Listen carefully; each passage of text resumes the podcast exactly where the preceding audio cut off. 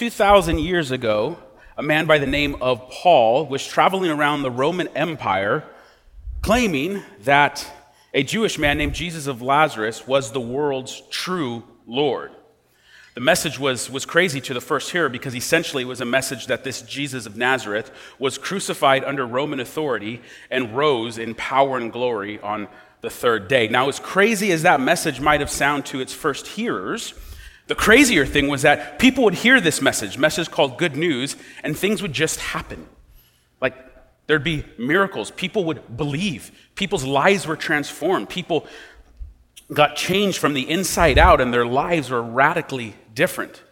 And this man, Paul, would go around the entire Roman Empire preaching this message. And sometimes it was well received, uh, depending upon the city and the location. Sometimes it wasn't. He might end up uh, getting beat up and dragged out of the city and told to never come back. One of the cities that he visited was a Roman colony called Philippi. And in the book of Acts, it records three encounters that this Paul has with three individuals as he is proclaiming the gospel. This is how the book of Acts records the first three encounters that Paul has with three individuals in the book of Acts. And on the Sabbath day, we, the we is a little bit confusing because you don't know the we, but it's Paul, Silas, Timothy, and Luke. We're outside the gate to the riverside where we were where we supposed there was a place of prayer. And we sat down and spoke to the women who had come together. One who heard us was a woman named lydia from the city of thyatira a seller of purple goods who was a worshiper of god. The lord opened her heart to pay attention to what was said by paul. Now, already, just like within this, this little section, we are told a lot about this city called Philippi because we're told that Paul went to the gate by the riverside to hopefully find a place of prayer. Now, if you know anything about this guy, Paul, you know that whenever he goes to a new location, he first and foremost always goes to a synagogue. His mission is to show up in the city and find a synagogue. And there's a reason for that. Because he is claiming that this one who he says is the, the world's true Lord is the fulfillment of all the Hebrew scriptures. So he would find a Jewish synagogue and then reason from their scriptures that the crucified Jesus was indeed the world's true Lord. But in this sense, in this case, he doesn't find a synagogue. And this is likely because there isn't a synagogue in Philippi. It's a Roman colony, has a very small Jewish population. One of the historical details that you need to be aware of is that for a synagogue to be established in a new community, you had to have 10 men. And the reason why for 10 men is those are representative of 10 families. So it's like in order to, to plant a new synagogue, you at least, at least need 10 families to begin that project. So likely, what is taking place historically at this point is that there is not enough Jewish families here to even have a synagogue. So some of the faithful believers and maybe some God-fearers, what, what we call people who, who they're not Jewish at this time, but they have this growing kind of seeking out attitude towards the God of the scriptures uh, they would maybe re- meet down by the, the river just to pray because there's not even enough. Which says that Philippi is, is almost spiritually dead. It's nearly spiritually dead, but it's not completely spiritually dead because there's this small remnant of faithful people that go down to pray. And Paul meets them, and immediately we're introduced to a woman named Lydia from Thyatira, a seller of purple goods. Now, just like we found out a lot about Philippi from a brief sentence, so we find out a lot about this woman named Lydia. We know where she's from, Thyatira. We know that she's a seller of purple goods, which means she's pretty much with certainty a wealthy businesswoman, an extremely wealthy businesswoman. There are two types of purple dyes in the ancient world, and one was very expensive, one was not as expensive. But either way, if you were a seller of either one, you were making decent money. And we know this because in a moment we're going to told she has her own household. And so they're introduced to this, this woman, Lydia, She's a rich, wealthy businesswoman who sells these purple goods, things with purple dye. And she's a worshiper of God.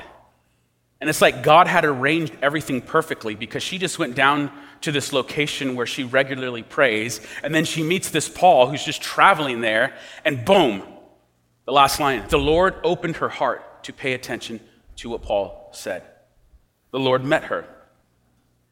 And after, she was baptized and her whole household as well. This is where you get more information. She's, she's a free woman. Many people in the Roman Empire were slaves. She is a free woman. She's wealthy. She has her own household. She invites the apostles to come back, and everyone's getting baptized. And after she was baptized, her whole household as well, she urged us, saying, If you have judged me to be faithful to the Lord, come to my house and stay. And she prevailed against us. So, so far, so good. Paul shows up in Philippi, finds a faithful remnant, preaches the gospel, and things happen. Because when the good news is proclaimed, things just seem to happen. Immediately, we're introduced to another individual. As we were going to the place of prayer, we were met by a slave girl who had a spirit of divination and brought her owners much gain by fortune telling. She followed Paul and us, crying out, These men are servants of the Most High God, who proclaim to you the way of salvation. So, this girl that we're introduced to is like in the complete opposite situation than Lydia. Lydia is free, she's wealthy, she has her own business. This, this young girl, this girl is a slave. And she's, she's, she's a slave in two ways. She has earthly masters and spiritual masters. There are people who own her physically as a slave in the Roman Empire, and then there's these spiritual overlords, demons working in her. And it says that she practices fortune telling, and through that activity, she's making who money? Not herself money, but the people that claim her. It's a horrible situation. It's a horrible situation. Two ways uh, the Bible allows you to look at things like this. When we look at things like when it says well, fortune telling, we all know that that's not, not real, right? And what the Bible does is it has one, one way of looking at it, one category. And it says that, hey, look, there are people in this world who claim to practice fortune telling, tell the future, have some type of psychic powers, and all of this stuff. And you just need to know that, like, there's fakes, frauds, and phonies. So, like, just know. And, and that happened, and it happens now, right? There are countless fakes, frauds, and phonies that are claiming to have some type of magical power, and it's, it's just a front to bring in vulnerable, vulnerable people and take their money. So the Bible has the category for that. It also has a category, though, that says that there is a real supernatural spiritual realm. There are evil spirits at work in the world. And although they can't tell the future, they might have special insight into things and reveal them in some insidious way to manipulate and to lie and to deceive. And so in this case, this girl is demonized. There is an evil spiritual power at work in her life. And she's in a horrible condition. And this she kept doing for many days. Paul, having become greatly annoyed, turned and said to the Spirit, I command you in the name of Jesus Christ to come out of her. And it came out of her that very hour.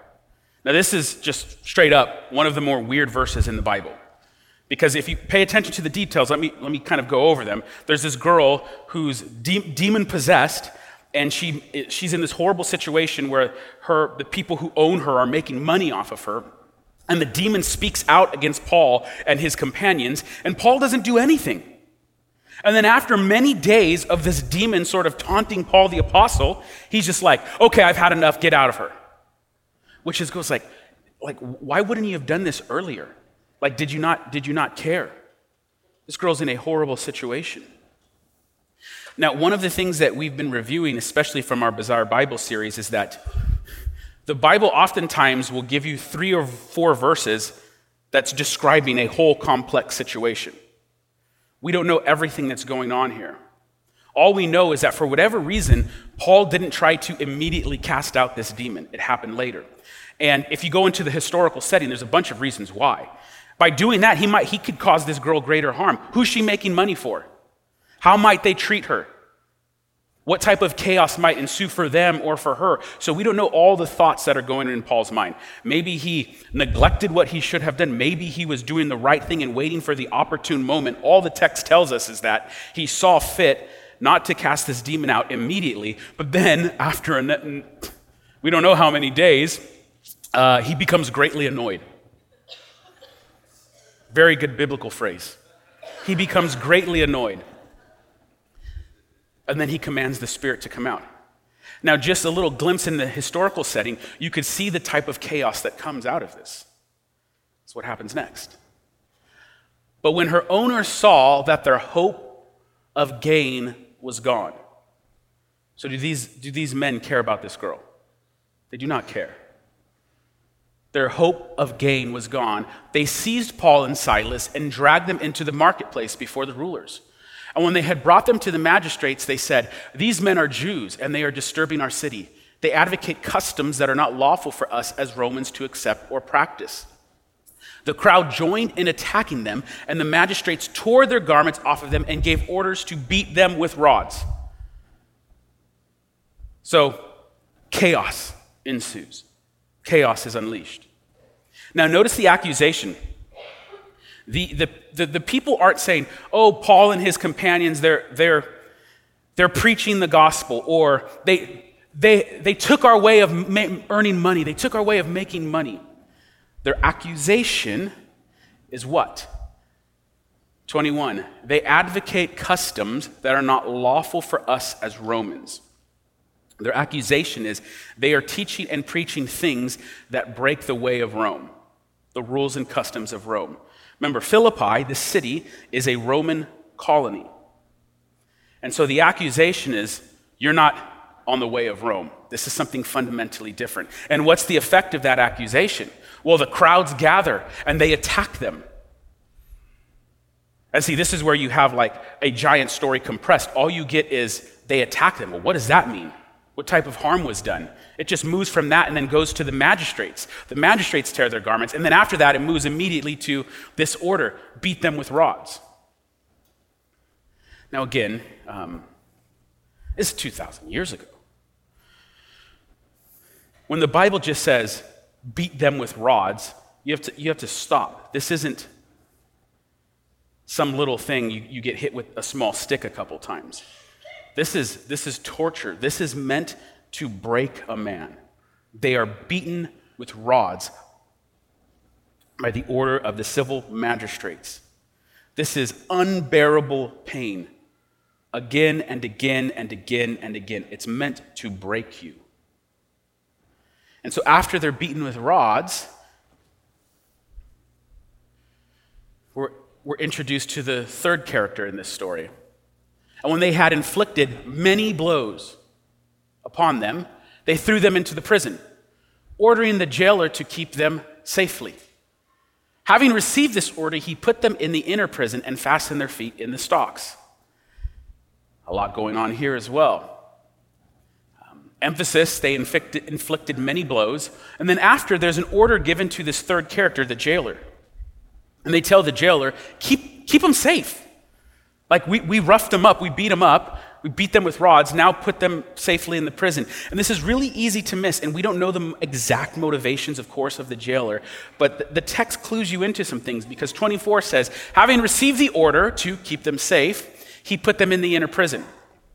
Uh, the inner prison is a technical term referring to like the worst innermost part of the prison. It is dark, it is wet, the smell would be unthinkable, unfathomable. There would be much uh, occasion for disease and infection, especially if your body is filled with open wounds from being beaten and attacked and hit with rods. Then it says, on top of that, this jailer puts their feet in the stocks. So, at minimum, this is just a way to keep you locked, being still, but oftentimes you're where stocks are used to put people in uncomfortable, torturous positions. So this jailer might be sort of like adding to their affliction and suffering. You know, and imagine you've been beaten with rods and now you're locked in some uncomfortable position. This jailer is most likely an ex Roman soldier. Uh, Philippi, as we've mentioned, is a Roman colony, and Rome had a strategy where when their soldiers would be set for retirement, they would give them land and opportunity in Philippi. And so this place is filled with ex Roman soldiers.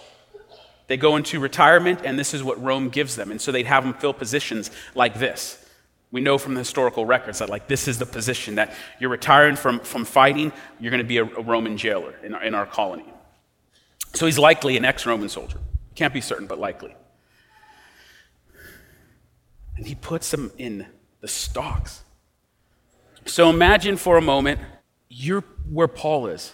He's got his friend Silas with him. you've been beaten. Then you get the, attacked by a mob. Then you get beaten with rods till like you're broken. You know what I mean? It's, it's, meant to, it's meant to take you out. Then you get thrown in the worst part of the prison, and then you're put in the stocks. So, what do you do when you're suffering at that level? Thrown away in prison, stuck in the stocks, beaten, tortured, afflicted, and suffering. What do you do? About midnight, Paul and Silas were praying and singing hymns to God. And the prisoners were listening to them. And suddenly there was a great earthquake, so that the foundations of the prison were shaken. And immediately all the doors were open and everyone's bonds were unfastened. Now, that should be the end of the story. It's like, oh, a miracle, we're free. When the jailer woke, you know, the guy who threw him in the stocks and put him in the inner prison, he saw that the prison doors were open and he drew his sword and was about to kill himself, supposing that the prisoners had escaped. But Paul cried with a loud voice, Do not harm yourself, for we are all here. And the jailer called for lights and rushed in, and trembling with fear, he fell down before Paul and Silas. Then he brought them out and said, Sirs, what must I do to be saved? Again, we don't know all the motivations of what's going on with this Roman jailer, but he sees what happens and he's going to kill himself. Maybe because the punishment of letting prisoners go was, was, was the death penalty. Maybe because everyone was just let free, the rational kind of explanation of the Roman magistrates would be dude, you're a part of this. These people were preaching and teaching in ways that were against the custom of Rome, customs of Rome. You freed them. You're a part of this treasonous act. Therefore, you will face the consequence of someone who, who commits treason. Or maybe just the shame of failure before his family or community or before Rome was enough. But either way, this man is at the bottom and he's ready to fall on his sword. And he hears a voice Stop. We're here. We're here. It's going to be okay. And then, of course, he asks, like, okay, what, what must I do to be saved? Now, if you grew up in church, usually when you heard this, this passage taught, when you hear the Roman jailer say, like, what must I do to be saved, you automatically think what he means by what must I do to be saved is what you mean if you were to ask the question, what does someone have to do to be saved? But this guy isn't like a Jewish man who faithfully goes to synagogue. He's not a person who has influenced by the, who's been influenced by the Christians. So his question isn't like, I know I'm a sinner, um, and how might this person you're talking about, Jesus, be the one who can forgive? Likely, the first, his thing is, I'm in trouble. What do I have to do? Now, the answer that Paul gives is the answer to the big question. And in the answer to the big question, he gets the little question answered as well. What must I do to be saved? I'm in trouble. Believe in the Lord Jesus Christ, and you will be saved, you and your household. And they spoke the word of the Lord to him and to all who were in his house. And he took them the same hour of night and washed their wounds, and he was baptized at once, he and all his family. Then he brought them up into the house and set food before them, and he rejoiced along with his entire household that he had believed in God. So he asked, like, what am I got to do? Almost like, I just don't want to be in trouble. Well, there's good news and there's bad news. There's even greater trouble you're in. But we have even greater news. Trust us on this, and we'll see you through. Because we're going to go back. You're not going to get in trouble. And then the man is baptized, his household is baptized. He started off by putting them in the stocks, and then what is he doing around the dinner table? Washing their wounds. And so, in our introduction to Philippi, you get introduced to three people that are like way different. There is a, a girl who, who is demon possessed. You have this wealthy businesswoman. You have a Roman jailer. And from these three converts, and probably several others, you get the first church in Philippi. Now, think about that for a moment. Think about this. Is that the team you start a church with?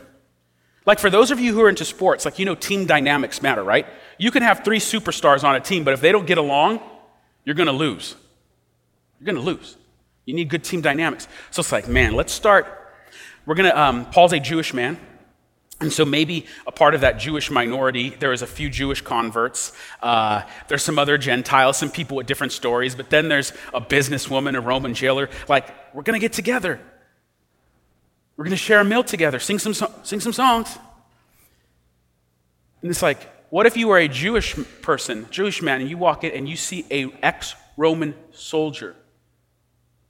You going to eat bread with that dude? Or what about the, the poor, oppressed slave girl? What does she think of Lydia? Maybe she's always looked up to Lydia. She used to dream about maybe one day I'll be free and I'll be rich like that woman by the river. Or maybe she hated her because she represents the rich.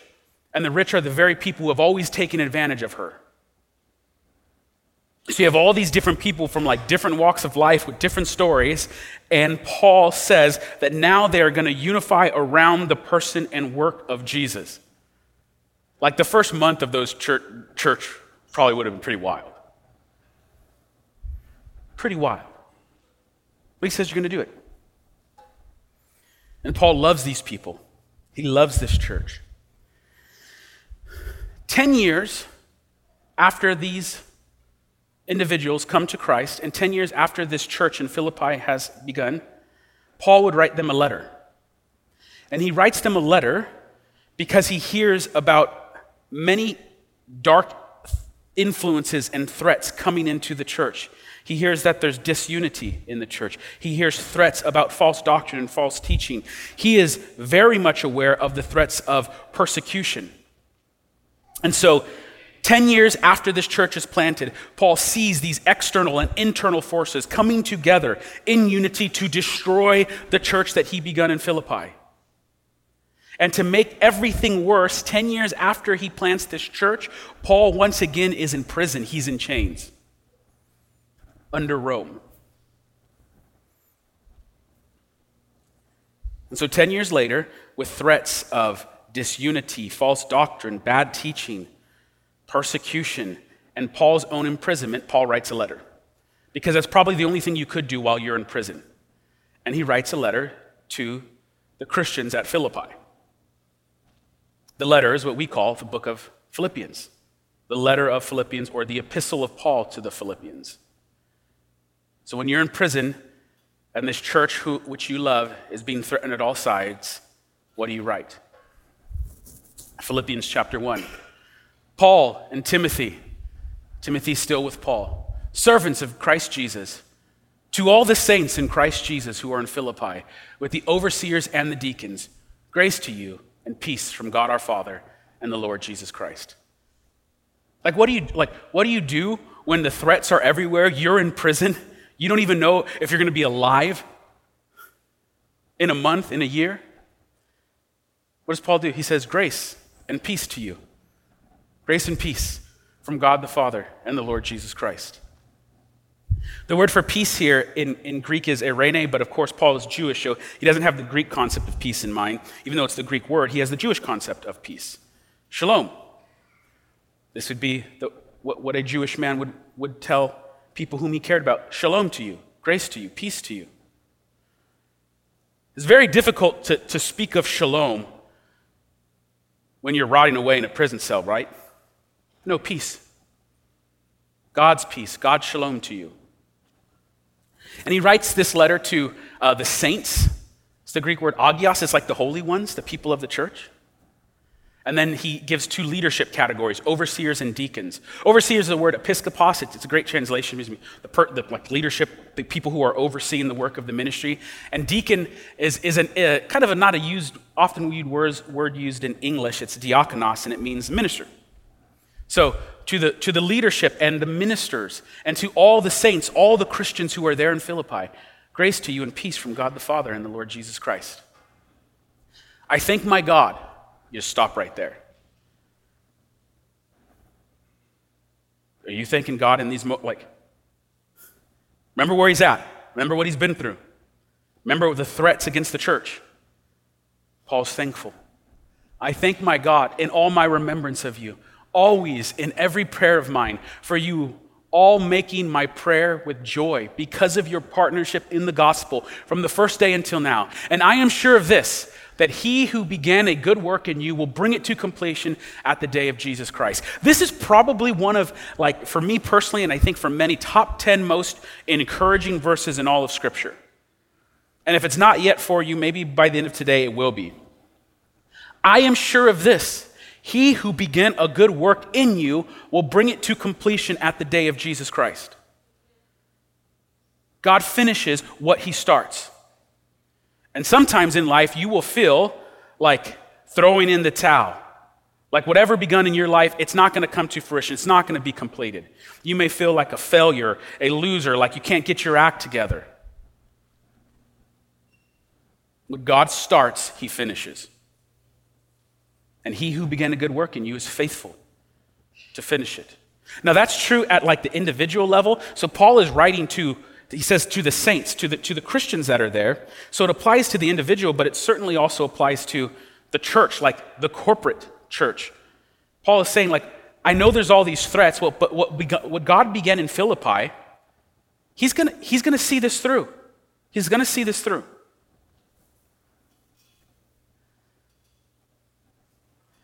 It is right for me to feel this way about you all because I hold you in my heart.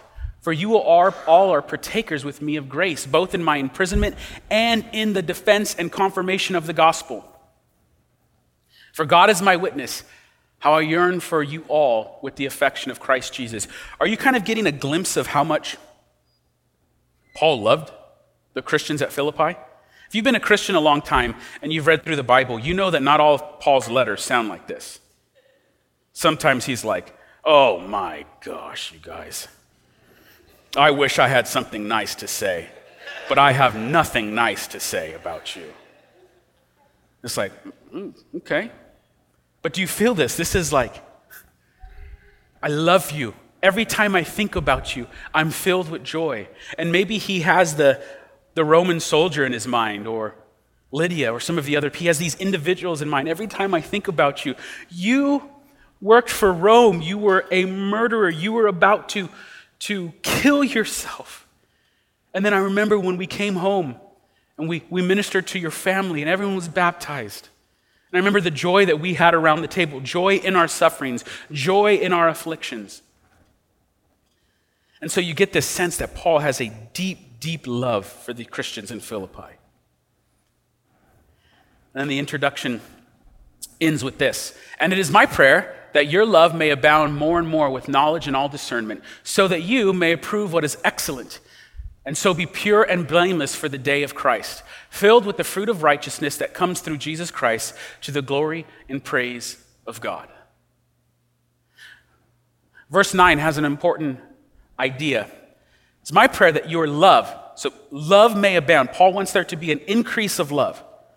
I want love to abound, but it's also to abound more and more with what?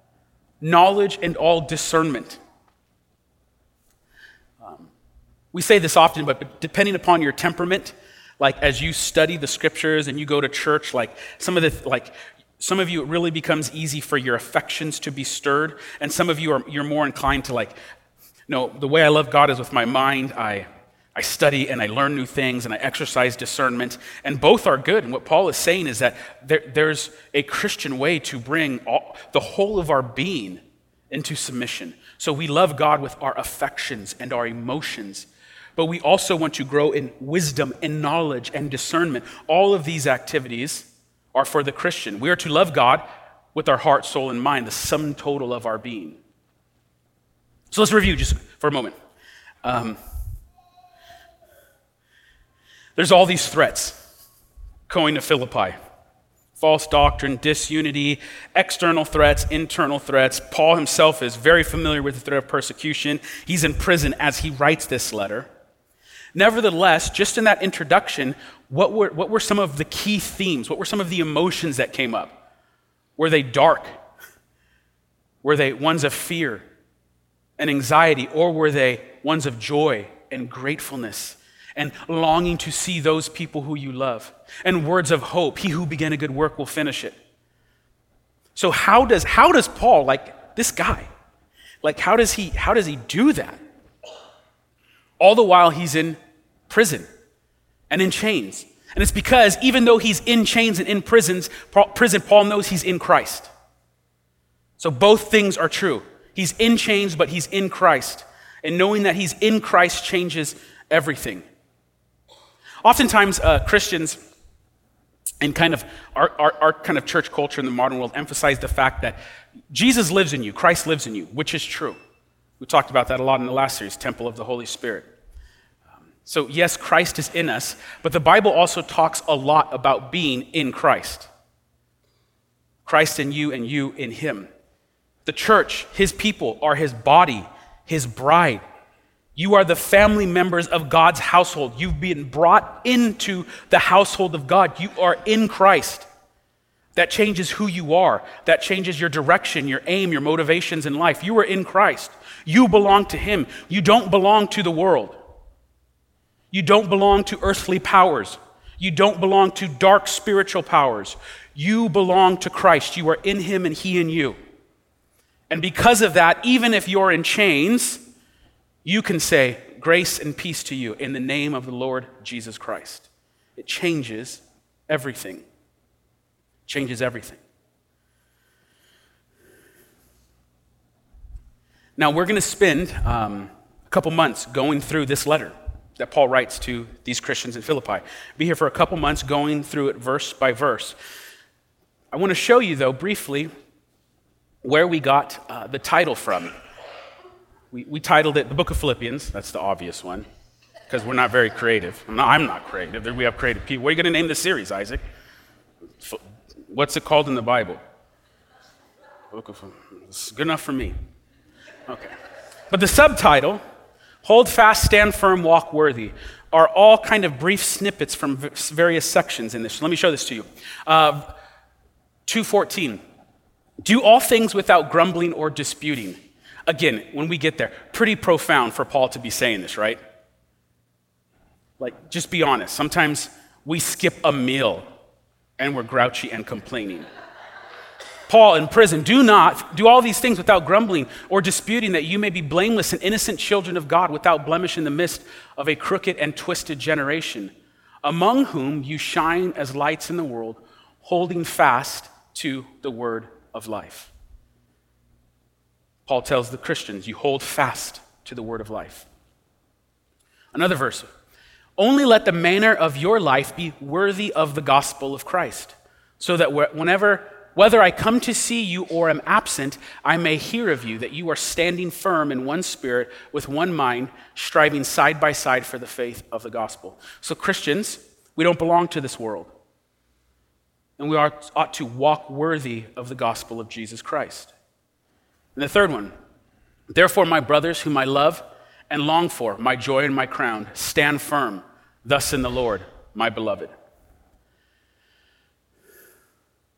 And so you get this emphasis of holding fast, standing firm, and walking worthy of the gospel of Jesus Christ. Now, Paul says these words in very dark times threats of persecution. He's in prison, internal threats, threats from the inside like disunity and infighting, threats from the outside like false doctrine creeping in. And he says all of this and he says, Hey, look, Christian, with all of this horrible stuff going on, hold fast, stand firm, walk worthy. That's what Christians do. We don't belong to this world. Hold fast, stand firm, walk worthy. So Paul said these in very dark times. Um, I woke yesterday morning to very dark news that you all uh, awoke to. Was, I, I, woke up and uh, first headline I saw was um, Israel attacked. And then the next headline I saw, Israel says, We're at war. Um, and although there's been tons of fighting, you just need to know that I, I think that the last official time uh, official war was declared in that sense in Israel's 1973.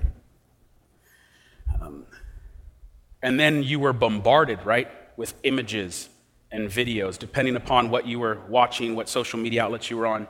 Um, and you just see like evil, like evil, just horrible thing, horrible violence And you're reminded how, how evil we can, we can be, right? As a people, as human beings. Um, and that then is not like just the only thing. See, see we're, we're, we're only human, so we can only process like a few things at a whole time. But you're seeing war being declared, and you're seeing death and violence and evil, but that's already built upon other wars that are going on in the war, in the world, and other violence. A, a few weeks ago, Sam was up here praying about the stuff that's occurring in Haiti. It's like an apocalyptic, like aftermath war zone. It's like just evil upon evil and suffering upon suffering. And that's just all like external stuff. That's not the stuff that's going on in your own personal life, right? Like fears and anxieties that you have, troubles that you have, economic uncertainty that you might have, uh, uncertainty about your own health, about a doctor's appointment coming up. And it's like all these things compounding. You're worrying about your children and your grandchildren. There's like all this stuff that's just everywhere. And the, the, I mean, that's bad news, but the good news of it is we don't find ourselves in any place that Christians have not historically found themselves. It was a very dark time when Paul wrote this letter, and he's in prison, possibly awaiting death. And he says, What do you do, Christian? How do you be- behave in a world that you don't belong to? You hold fast, you stand firm, and you walk worthy of the gospel of Jesus Christ. You are lights in a dark world. This is not your home. You are lights in a very dark world. And so this, this book is like, it's one that's super encouraging and uplifting, and you almost forget like how bad it was in the midst of all of that. But nevertheless, this is what we do. We're Christians. We're bought with a price. Someone died to bring us into the fold. So we hold fast, we stand firm, and we walk worthy. And so we're going to transition into communion in a moment, but before we do, I do want to pray for what's just just broken out in the last 48 hours and just I just want to pray briefly because it's like you guys you guys know you see the you see all the stuff and it's like how do you even begin to pray for stuff that's so much bigger than you could ever be? You know, like all the problems in the world, you, you're like, what, where do you even pray? Uh, and so, luckily, the scriptures give us the Psalms and like the Lord's Prayer that teach us how to pray for these things. So, um, let's briefly pray.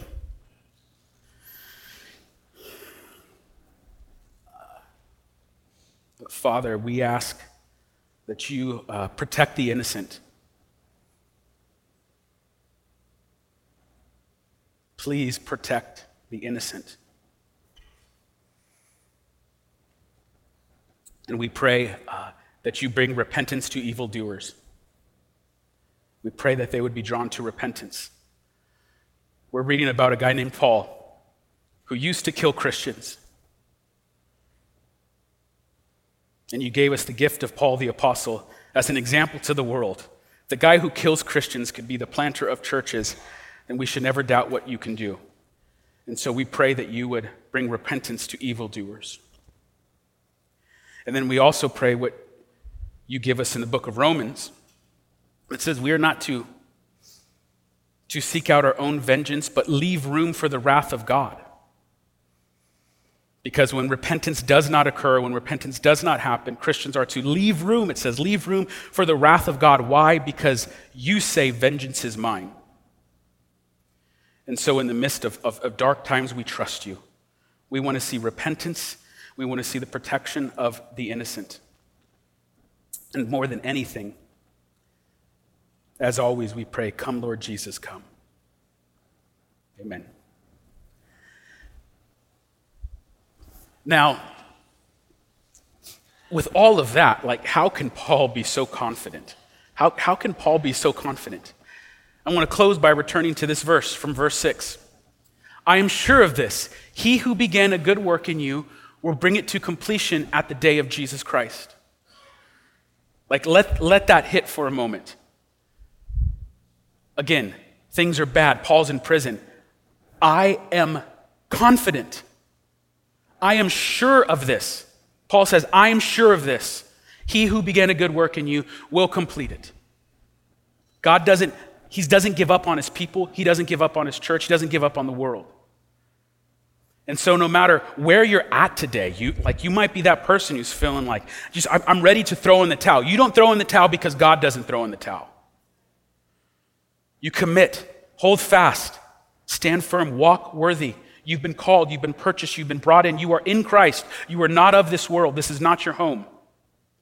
And so Paul can be confident, not because he's confident in his missionary skills or his preaching skills. He's confident because God is doing something. And when God, God starts something, he sees it through. And so to us, to the church, and to the world, we can say, I am sure of this, that he who began a good work in you will bring it to the completion on the day of Jesus Christ. Let's stand as we take communion.